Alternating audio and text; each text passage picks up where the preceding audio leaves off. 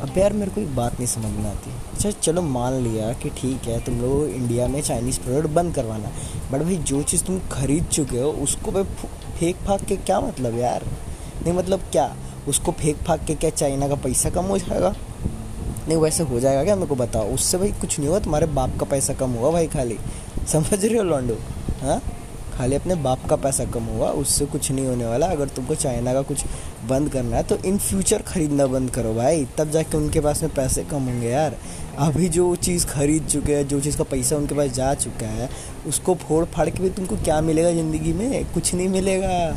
खाली तुम्हारे बाप का पैसा जाने वाला भाई। समझो उस चीज़ को थोड़े बड़े हो यार। मतलब समझ रहे हो भाई, तुम तुम सोच के देखो भाई, तुम लोग मेंटली कितने चूतिया हो भाई, कितने चूतिया हो। सोच के देखो क्या कुछ फ़ायदा हुआ।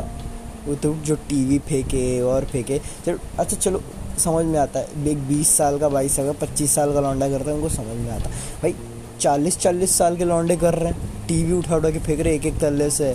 चाइनीज़ प्रोडक्ट उठा के फेंक रहे भाई, क्या हो गया? हाँ क्या आ गया? भाई, तुम्हारी ज़िंदगी में क्या हो गया? चाइना के पैसे मिल गए क्या तेरे को?